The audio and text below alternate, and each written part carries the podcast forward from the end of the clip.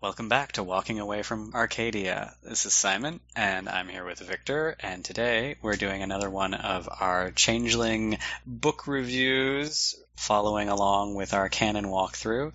We are doing the book that calls itself the start of a series of region books for Changeling, ha ha ha, Kingdom of Willows. This is a book that bills itself as the beginning of an epic story in the Changeling dreaming metaplot amid a flurry of hopes and dreams with David and his new queen beginning a grand tour of their realm. They begin in the Kingdom of Willows, and then disaster strikes. You know, fifty thousand foot view. What did you think of this book, Victor?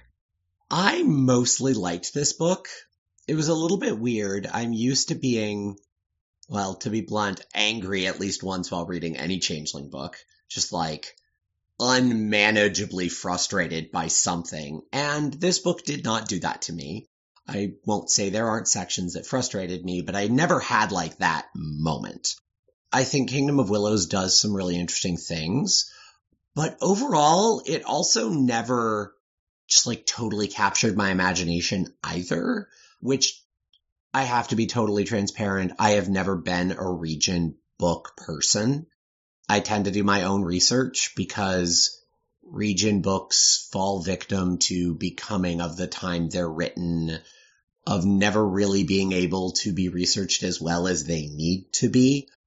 All of that said, and knowing that I might not be in the target market for this particular style of book, I think on the whole, it's probably one of the like three or four best books in the Changeling line. Just in terms of consistency, at least, and the amount it attempts, because boy, does it attempt to do a lot. What was your ten thousand foot view? How did you feel about it? I also, like, liked a lot of what this book tried to do. It's one of the better examples in dreaming of a book that tries to do storytelling through characters rather than the we're just going to give you an abstract for history kind of thing. Although it does do that too. I don't know if it really quite manages to stay on the theme it was trying for, but it does manage to stay with the narrative it was going for most of the time. I guess that's my high-minded take on this book. We can sort of start at the beginning. What is Kingdom of Willows? It is Uh, the first and only Kingdom book, so it covers a major region of the United States, the Kingdom of Willows, which is roughly the south, I'd say southeast. When we get into the geography section, you'll see that that definition is a is a little asterisked. They take some liberties with it, but mostly it is the American South. Not including any of the Southwest. It definitely doesn't get as far west as Texas or any of those areas. So the very traditional, what you think of as the Deep South. So it's a region book, and it covers geography, and it covers major characters and players. And so I think in terms of the White Wolf book format, you could compare it to the By Night books, Chicago by Night, L A by Night, only covering a larger region, being a, a region of the U S instead of a city, and so it has to do some different things. White Wolf also decided this was the book that they were going to kick off their attempt at a major metaplot storytelling piece, and this is where the story that everyone knows about David's disappearance, his kidnapping by King Meilge, spoilers, all of that story is laid out. So there is a little bit of a conflict in purpose. Like, it's trying to maintain the theme of that story. It's trying to be a broad region book. Certain sections of the book are clearly only doing one thing or the other. Occasionally they try to do both. I would say overall they succeeded at both things, but those two mission statements do occasionally get in each other's way. Would you agree with that, Simon? I do agree with that. This book, if you look at the inspiration section in the intro, they go into some depth about getting your information from travel guides, which they clearly did. And you're right, that suffers from making a book more of its time than it really needs to be. The other thing I think this book is remarkable for is that this might be the book that has the most to say, at least narratively, about the place of the Nunnehi, the Inanimae, the Prodigals, and just outgroups in America in general in the Changeling, the Dreaming story. So on the one hand, I, I wanna I wanna be, you know, hopeful and sanguine about that, and on the other hand, it didn't always do a great job of that. Like, it did a better job than a lot of other dreaming books did, just by, like, virtue of it having the most to say and the most space to do that in. But on the other hand, for example, there are a lot of references to the war between the states, which maybe I'm being sensitive, but that's really dog whistly. Yeah, we complained about the war between the states framing, I think it was, in Fool's Luck. And the one thing I will give this book over Fool's Luck, it doesn't only refer to it as the war between the states. Both that and the term the Civil War gets used. Slavery is acknowledged. The sort of rise of that dream, the problem with that dream is talked about. But then also, like, the casualness with which I would say player character style characters are put on both sides of that conflict, which I think was an attempt to sort of invoke the division between families. They even specifically mentioned that um, at one point in the write-up. I, I think they were trying to capture that. I don't know how useful that is, though. Like, they spent a lot of time trying to unravel that knot, and it's not like you're going to play it. There's not enough here to play a Civil War era game. And man, the idea of playing a Civil War era game just gives me the creepin' willies for a number of reasons. I couldn't imagine telling that story. It's interesting the way they handled that. The treatment of the Nunnehi was also interesting. It's definitely the most expansive. It's intensely regional and fairly well researched when you consider this was released in ninety-nine. So little to no internet resources. By today's standards, I would say it's meh researched by what was available in the nineties. It's it's fairly well researched. But at the same time, there are just a lot of misses. Like, they set things, they use the whole story where the Kithain came over before their dreamers, which you've heard us complain about that plenty. So we'll just let it hang in the air that we don't love that story. But one thing about the particular way it, it manifests here is they talk about them coming over and going deep into the hinterlands of America and discovering these local fairies called Nunnehi.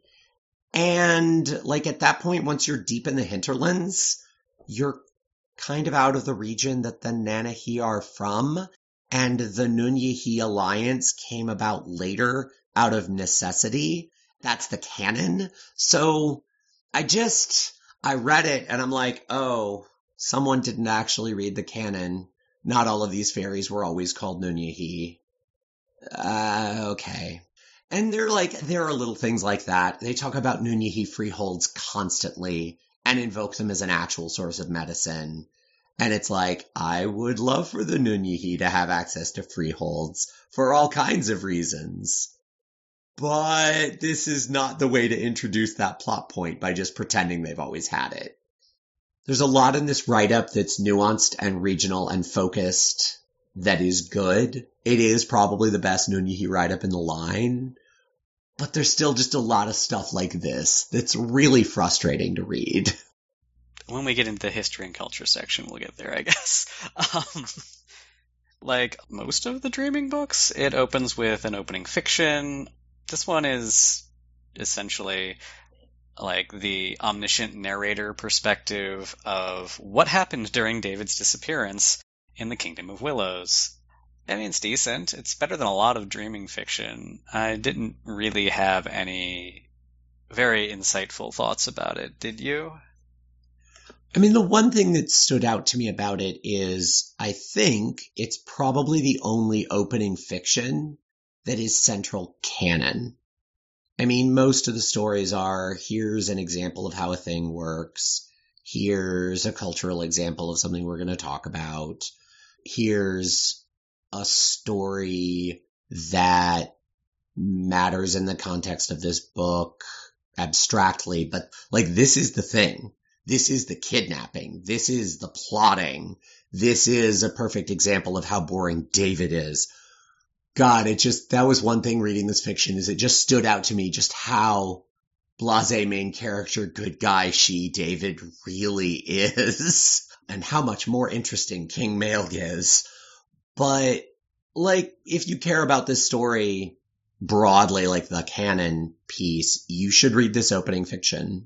And I don't think I'd say that about any other opening fiction in any other books. It will not endear you to David, though. Not if you like anyone with character traits. The only thing that really stood out to me about the opening fiction is that it paints the coming conflict for the throne much better than War in Concordia did. I didn't have the same, like, oh, I don't get why these people are here. Like, we've got one too many kind of thing going on that I did with the write-up on the players later on in the meta plot. Like, everybody here kind of makes sense. Like, they give them a motivation, and I believe it, even if I think it's kind of dumb.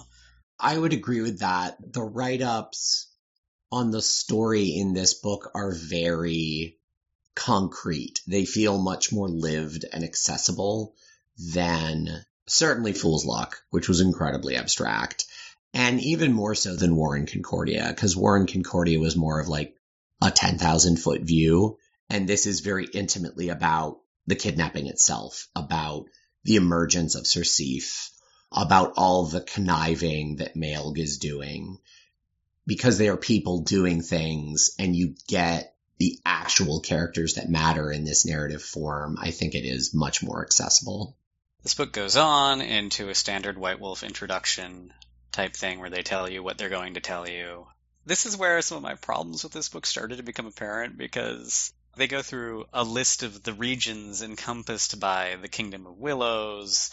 They go to some length to associate the Kingdom of Willows with the South, in the sense of the Civil War South, and they include places that I don't think most people would include as part of the regional South, and we'll get to that.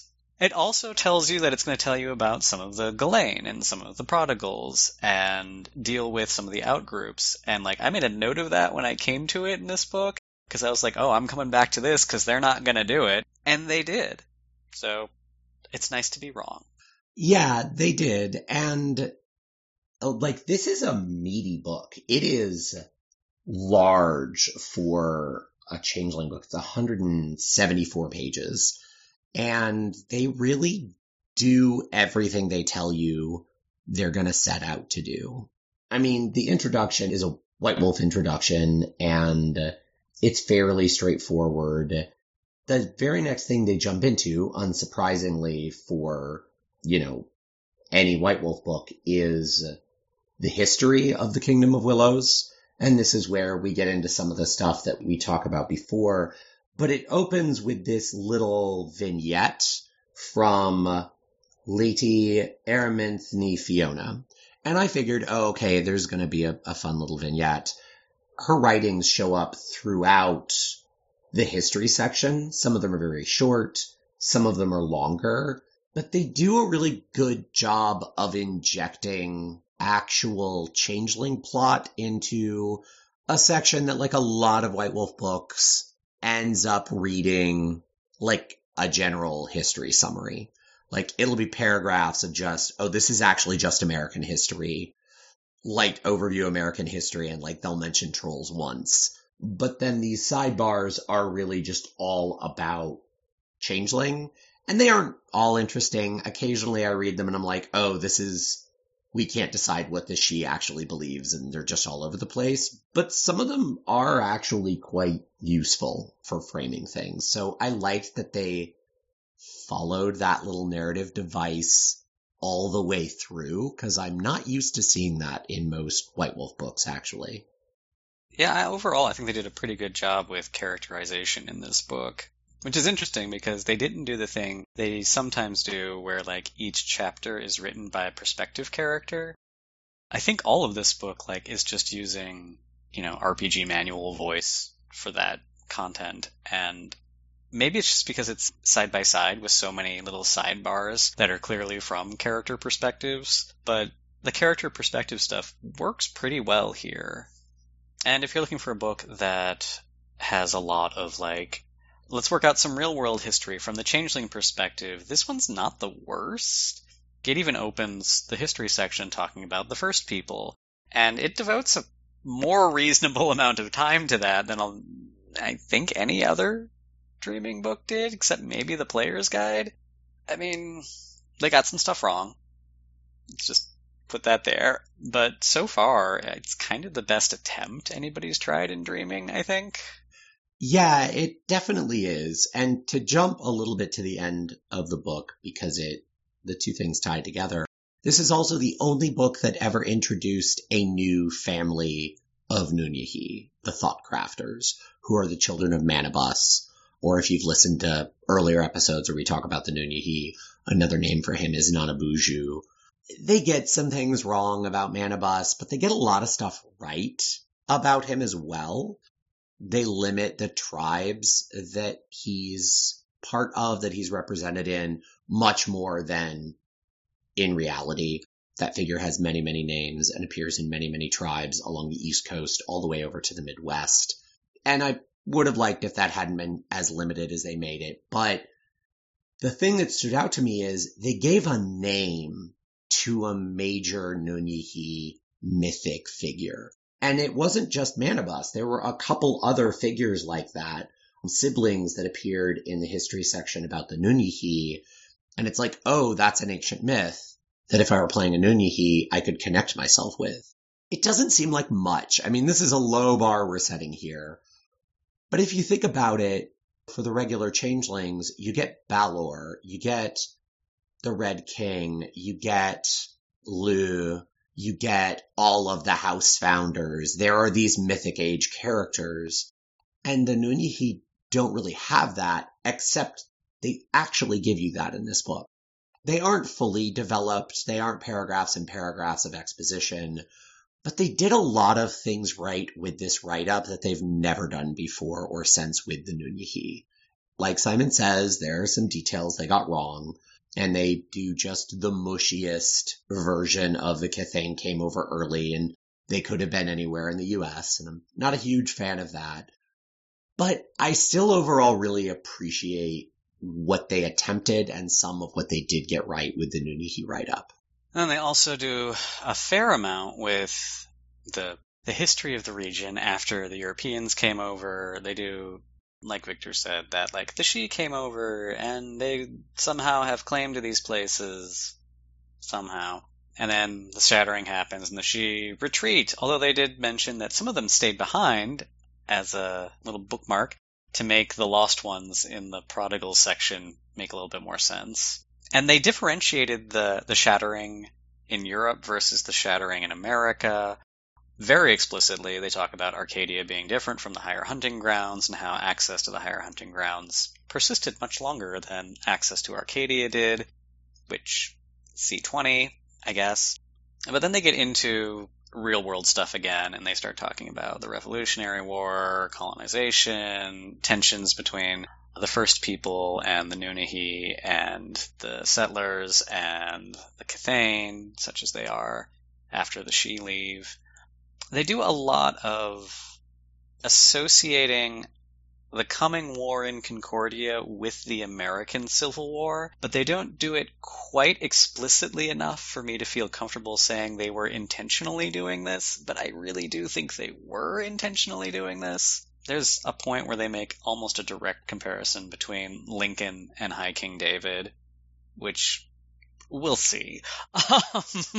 But the talk about the Civil War is probably the roughest part of this book for me, just because they don't quite go far enough in explicitly tying the cultural South with what would become the Kingdom of Willows later and, like, its political movements and its culture for me to be like, oh, this is a direct metaphor. This makes sense. And they softened the the real world South a little bit too much without explicitly, like, tying those things together. And it it just becomes a bit of a mess, I think. Then they get into World War One a little bit, and it starts to read a little bit like a rehash if you've read War in Concordia and Fool's Luck and some of the other books. The one thing that really jumped out at me was how Skaha is name-checked as taking the side of the South in the Civil War, which I'm I'm going to say, like, you can make that choice narratively if you want to, but you need to give me a bigger reason than they really like fighting. Yeah, when I read that, that was a little rough. They put the trolls down there in the South and really don't give any reason. With the Red Caps, they're just like, the Red Caps fought on all sides because fighting and bloodshed. And I'm like, I buy that, Red Caps. Okay, I really don't need much of a lift there. But then Skaha is the very next sentence. Uh, like, I think they more or less implied they kind of fought on both sides, but overall the framing was much more with the South, and the entire justification was warriors. And I don't know, this is part of why I kind of wish White Wolf wouldn't get into the specifics of some of these more culturally problematic periods of history. And the thing that really got me about that, too, is later, like, they get into Changeling history again, they get into the Resurgence War, and they have a slightly different line from the other books on what happens with Skaha in the Resurgence War. Like, not super different, but a little different.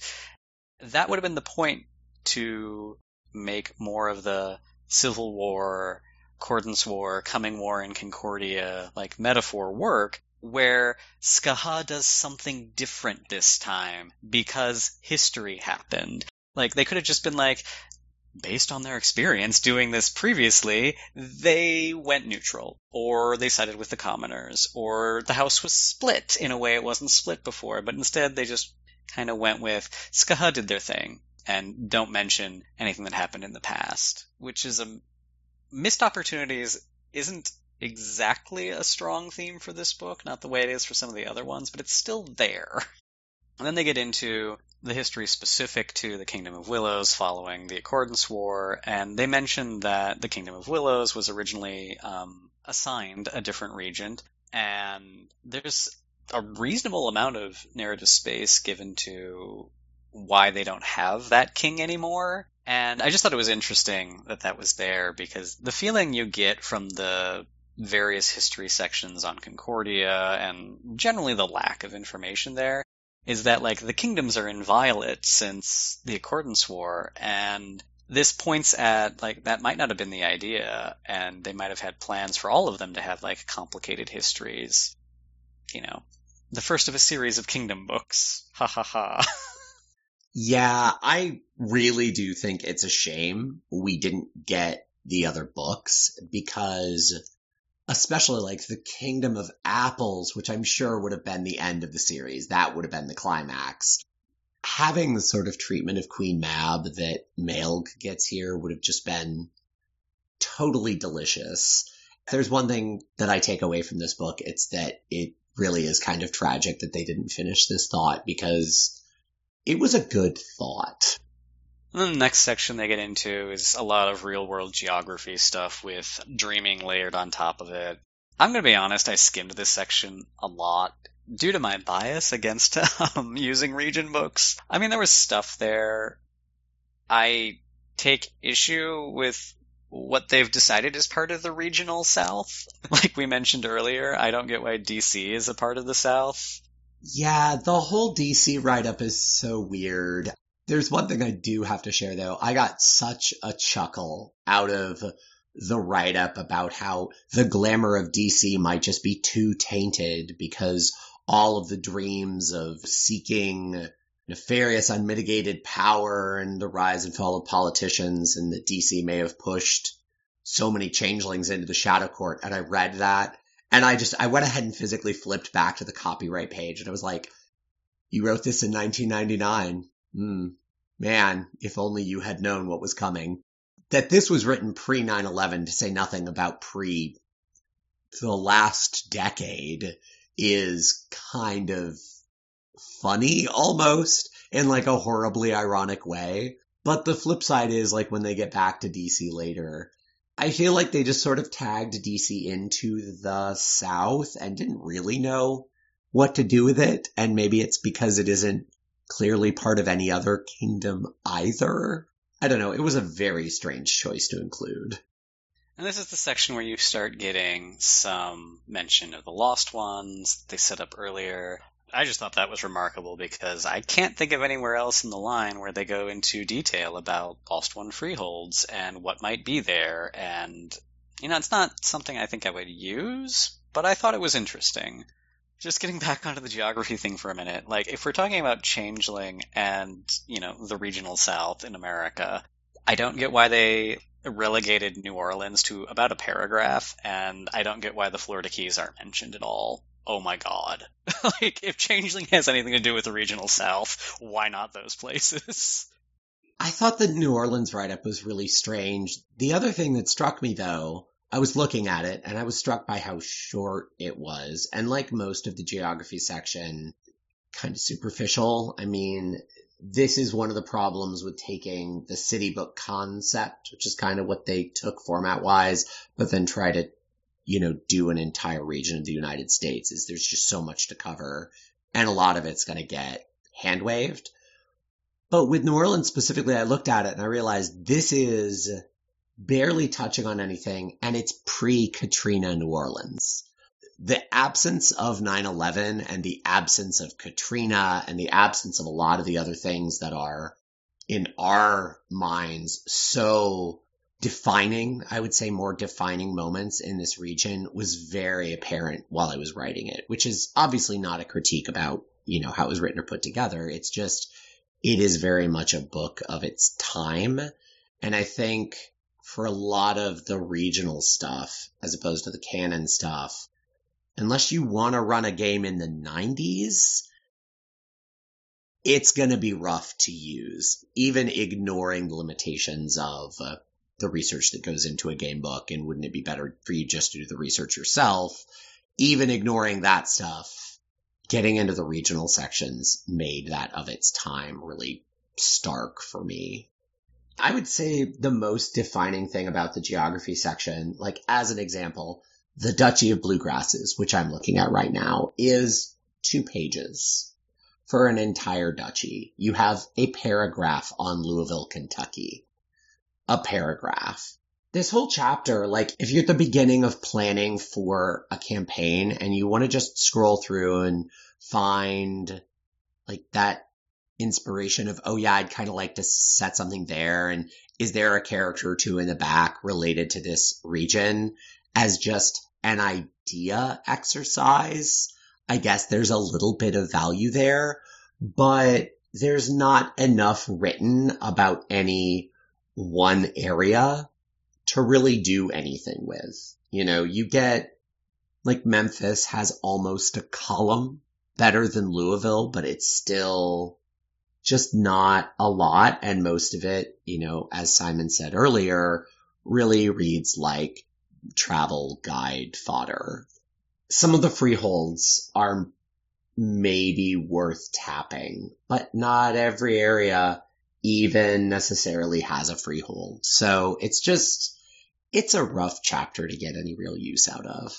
Yeah, if I was going to make a recommendation for people reading this for stuff to use, I'd go to chapter four first and look at the chapters that have really long descriptions of characters and see what regions they're attached to, and then go back to the geography section, because honestly, a lot of the really good, like, narrative hooks are in the characters, even when they're really about the place.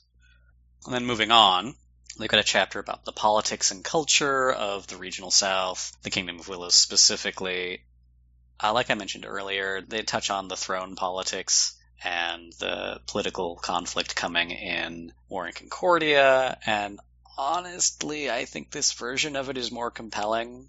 They go into some of the standard Changeling politics stuff, talking about the Seelie versus Unseelie thing, the radicals, the progressives, all of that. They go through the political impulses. For the she only, I noticed, but whatever. Like, it's right next to talking about the crown politics, and I kind of wish they would have taken this moment to replace the political impulses with the throne politics stuff, because honestly, that stuff is more interesting. Yeah, I would agree. Like, there's a little acknowledgement of commoners in some of the impulse write-ups. Like, they talk about anarchists and how there are very few she that have anything to do with that impulse. So, like, the presence of commoners are acknowledged, but it's sort of passively.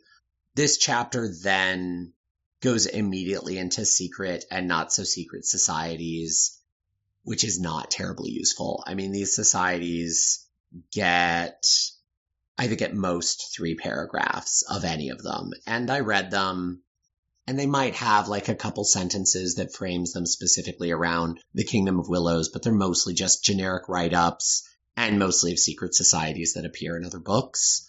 The one thing they did that I thought was interesting in this chapter is when they get into culture and they get into, there's this huge sidebar, politics, Southern style. In this book, they take the whole feudal, chimerical world and they make it part of the South. So you're not just reenacting high medieval court, you're reenacting the pastoral Southern court structure. The she have sort of taken that dream into themselves. There's some grossness there, to be certain, but there's a lot of grossness in the normal feudal system as well. And I found the idea of changeling society actually changing to become part of the region that it's in to be really interesting. I think you get a better tension on the traditional versus modern, the what's being overlaid. That dream is still kind of alive in the South, more so in the nineties even than it is today. And I thought that was interesting because I can't think of anywhere else in the line I've seen them do that.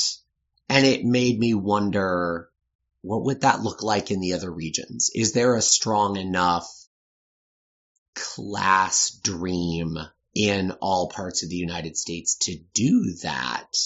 And what does that look like in other regions? So, you know, like they get into to duels and some of the formal Southern manners and expectations. And I liked that they spent time on that. I wish they had done more of that and less of some of the other things that ended up a little superficial. I had a weird, like, split feeling on this whole chapter because, like you mentioned, they get into the secret societies, and a lot of it's very duplicated word content from other books. But then there are a couple of, I think, mentioned nowhere else secret societies that are unique to the Kingdom of Willows, and these are the places where they start drawing really, really explicit comparisons between the real-world U S regional South and chimerical reality regional South. And then, like, the dual stuff, I feel like I've read that before, maybe in one of the core books. So I was a little, I skimmed it a little bit, and, like, they put some, like, antebellum feeling on top of it. I don't really know how I felt about the whole thing. But then, like, as I got deeper into the culture section, they talk about gift-giving as a kind of dueling power move. Some of the other stuff, I was looking at that, and I was like, this kind of reads like a...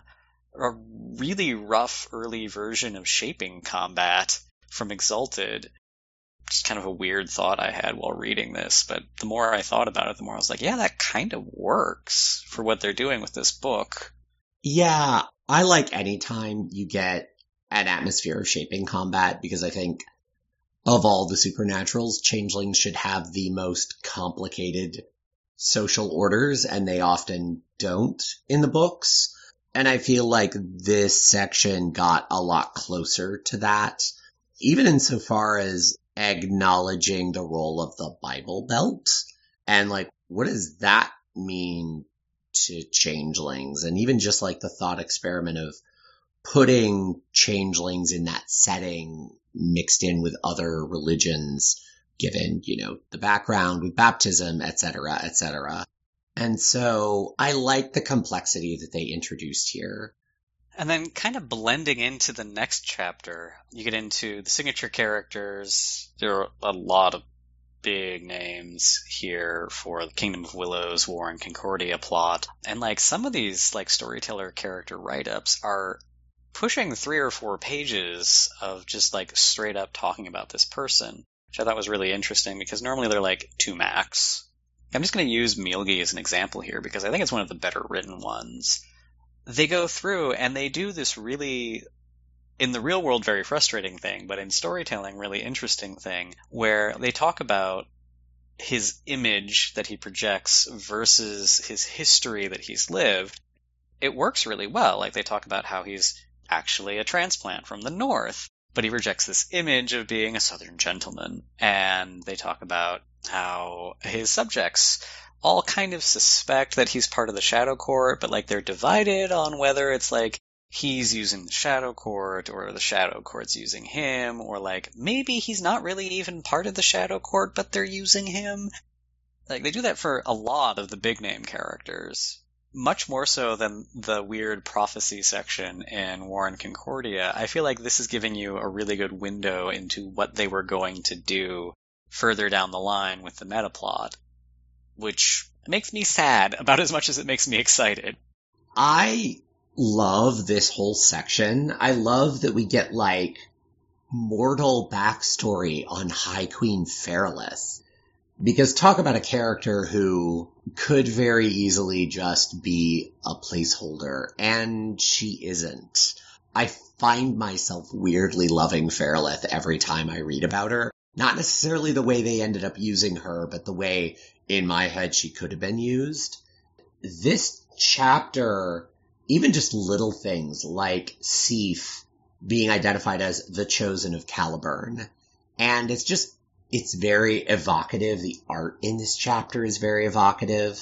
And there are a lot of little details about these characters that make them easier to pick up and use than I'm used to seeing in N P C write-ups. They're very complete. I think my only complaint, and this isn't a Kingdom of Willows complaint, it's actually kind of a, a broad Changeling line complaint. They spend all this word count. They give treasures sometimes, they give you these role-playing hints, and they don't give you stat sheets.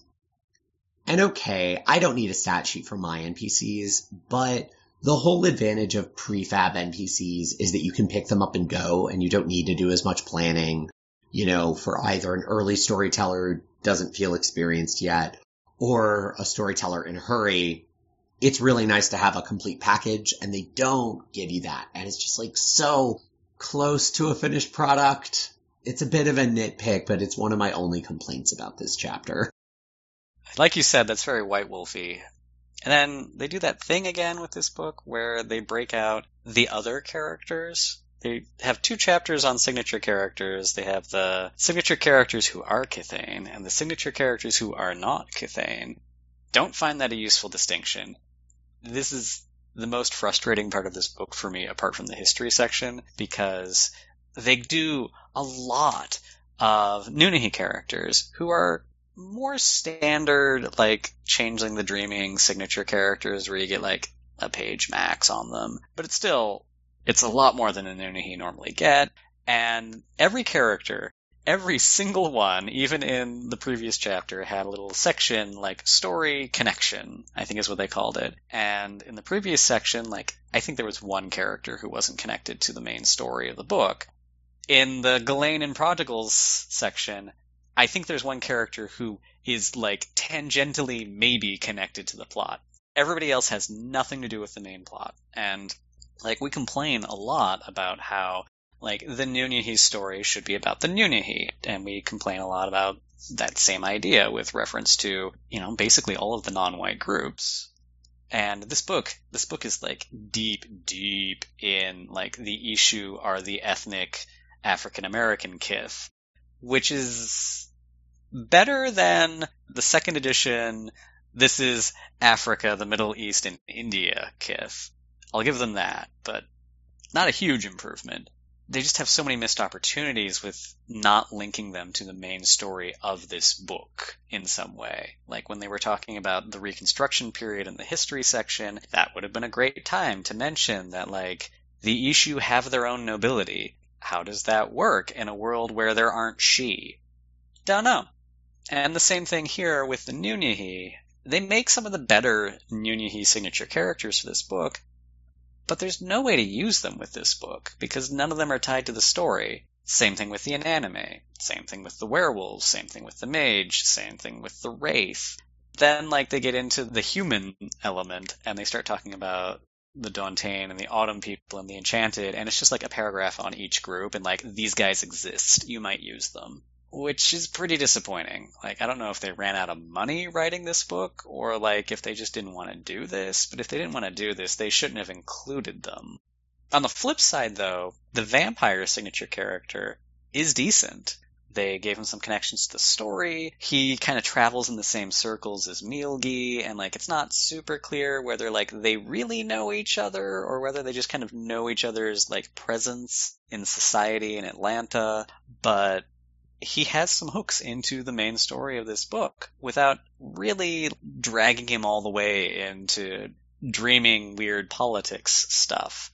So, like, they are capable of writing these characters in a way that fit them into the story, sort of. They just didn't do it for any of the other ones, and I find that really frustrating. Yeah, I agree. And, like, even the first Nunnehi signature character, like we talked about, oh, their story should be about themselves. He has no connection to the story in the book, but his story still isn't about, like, it's still defined as a reaction to colonialization.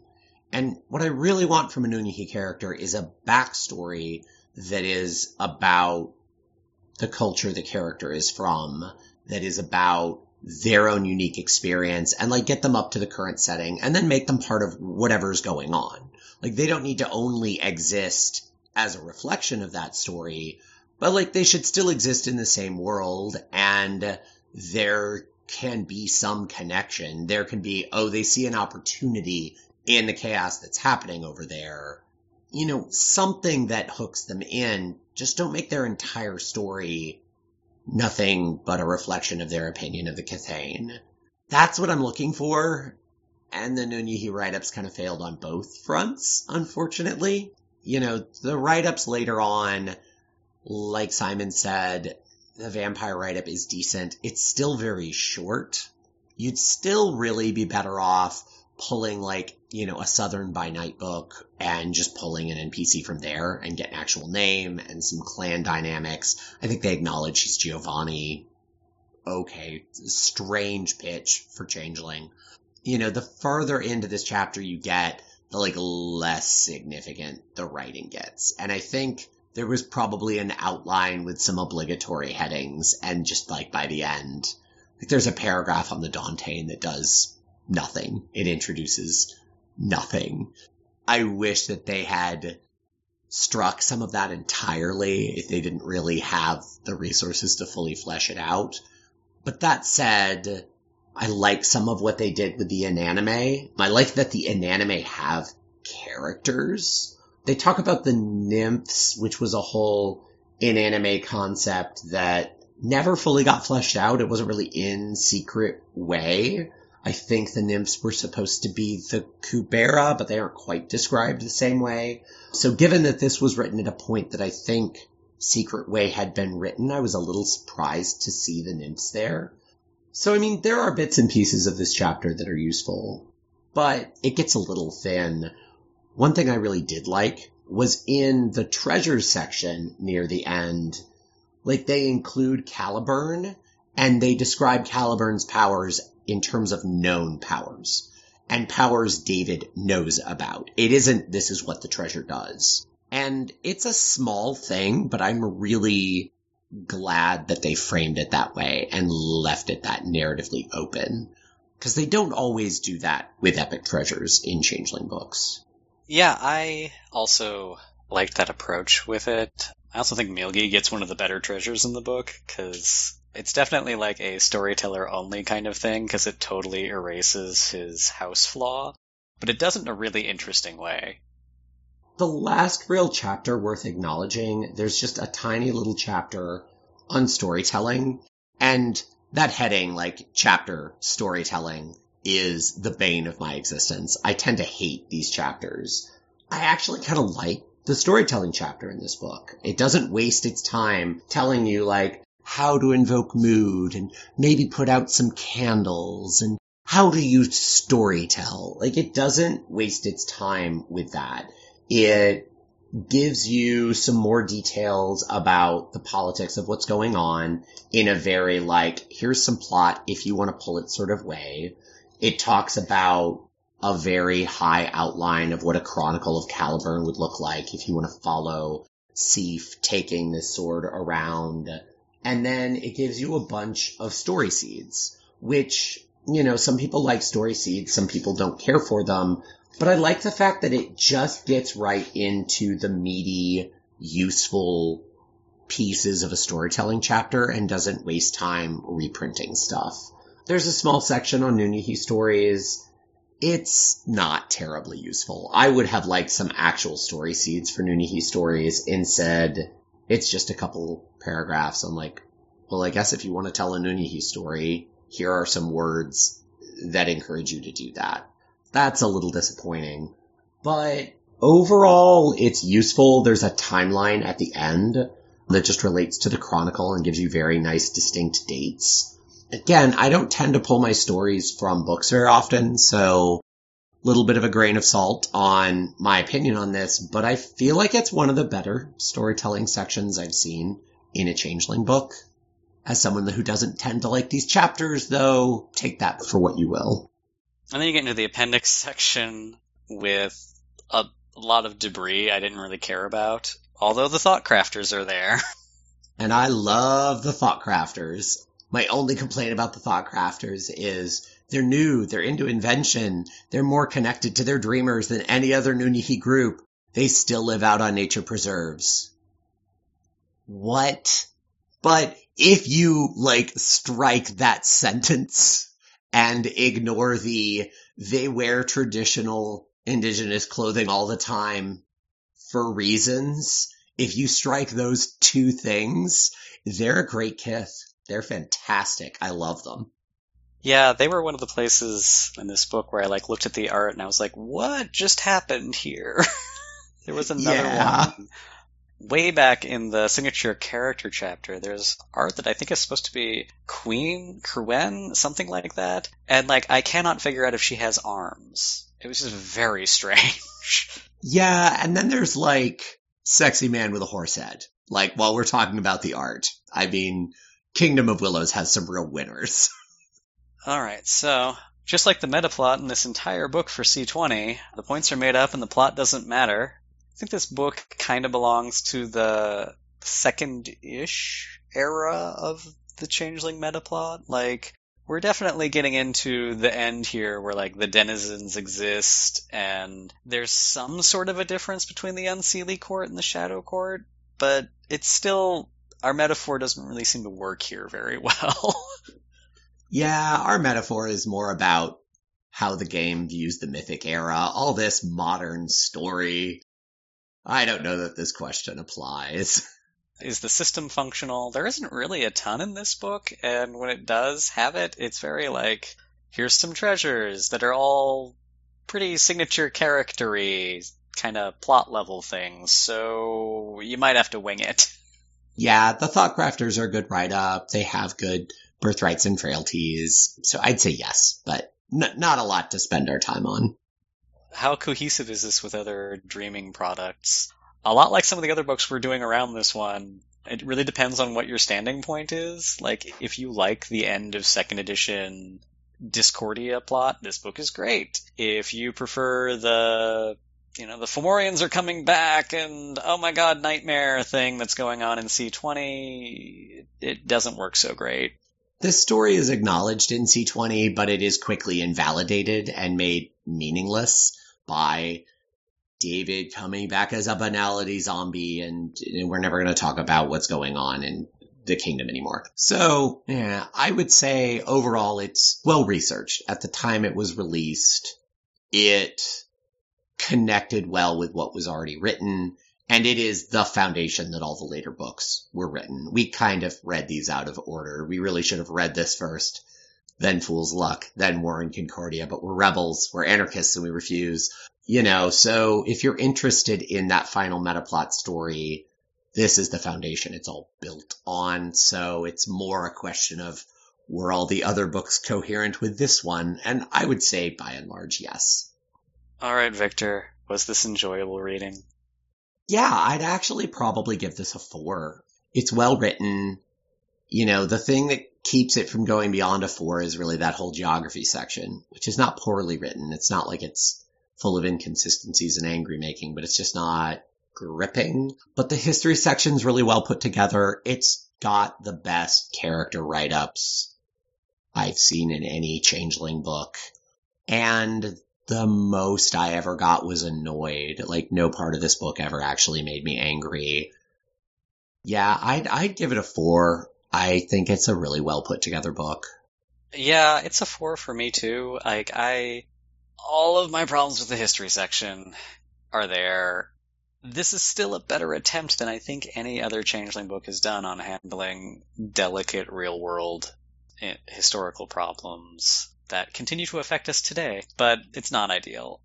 And, like, I actually read the signature character section, which I never do because it's usually boring, and this one was pretty good, just from a, like, whether or not I enjoyed it perspective, which is better than White Wolf usually does. And then we have the art and the layout. I gotta say, the art in this one mostly didn't grip me. There were a lot of pieces I looked at, and I was just like, I'm not really sure about this. I mean, I guess it's mediocre. Like, I wasn't pissed about anything, but I also wasn't interested. Yeah, I mean, I would say the art in here is all very well technically executed, and some of it is kind of interesting. That sexy horsehead man pick is never gonna leave my brain. But I agree, like, a lot of it's kind of obligatory. It's all in proportion. There's good lighting. But, like, there's, like, a shot that's clearly World War Two airmen, and it's just kind of like, okay, cool, this is, a, I guess, a well-done picture of World War Two airmen. The book has a lot of that stuff. There are a few things I liked more. I liked some of the character pieces a lot. I really liked Meilge's portraits. And I like the artist who does the chapter openings, where she's very sketchy, but it's very evocative. There's a lot of movement. There's like a piece of Meilge just like on a balcony looking over the party. And you could imagine this is like the party where David gets kidnapped. So there are a few pieces that I liked, but there were no Slua in a tire swing. So yeah, I'd probably give it a three. There's nothing upsetting enough for me to put it below a three, but there's very little exciting enough for me to get it near a four. Yeah, the Meilge looking out over the balcony thing, that one didn't strike me till much, much later in the book. When I was looking at it on my first pass through, I was like, oh, he has bunny slippers on. That's very... I don't get what's going on there. And then I got to the end with his character write-up where they're talking about how he's barking mad, and I was like, oh, those are dead puka. That makes sense. Yeah. The one-sentence review for this book. For me, it's going to be, this is the book where Changeling finally turns into a game that fits in the rest of the World of Darkness. I don't know that I can come up with a better one-sentence review. Like, that's the review. I guess maybe you want to buy this book if you care about the Changeling story. The only people that I can think of who like Changeling that I would not recommend this book to are people who just buy pillar books and then totally run their own thing with it. Okay, you don't care about this book, but if you care about the story at all, and you're only going to buy one of the Metaplot books, this is the book. All right. We want to thank everybody for listening to us, finally talking about books we liked in Changeling the Dreaming. And man, it feels good. Yeah, it really does. Also, I apologize for my ravaged throat. I know that it's probably a little scratchier than you're all used to. All right, we hope you will uh, join us again next time. And just want to thank Victor for putting up with me not complaining about a book. It had to happen sooner or later. We hope you join us for our next conversation on Walking Away from Arcadia.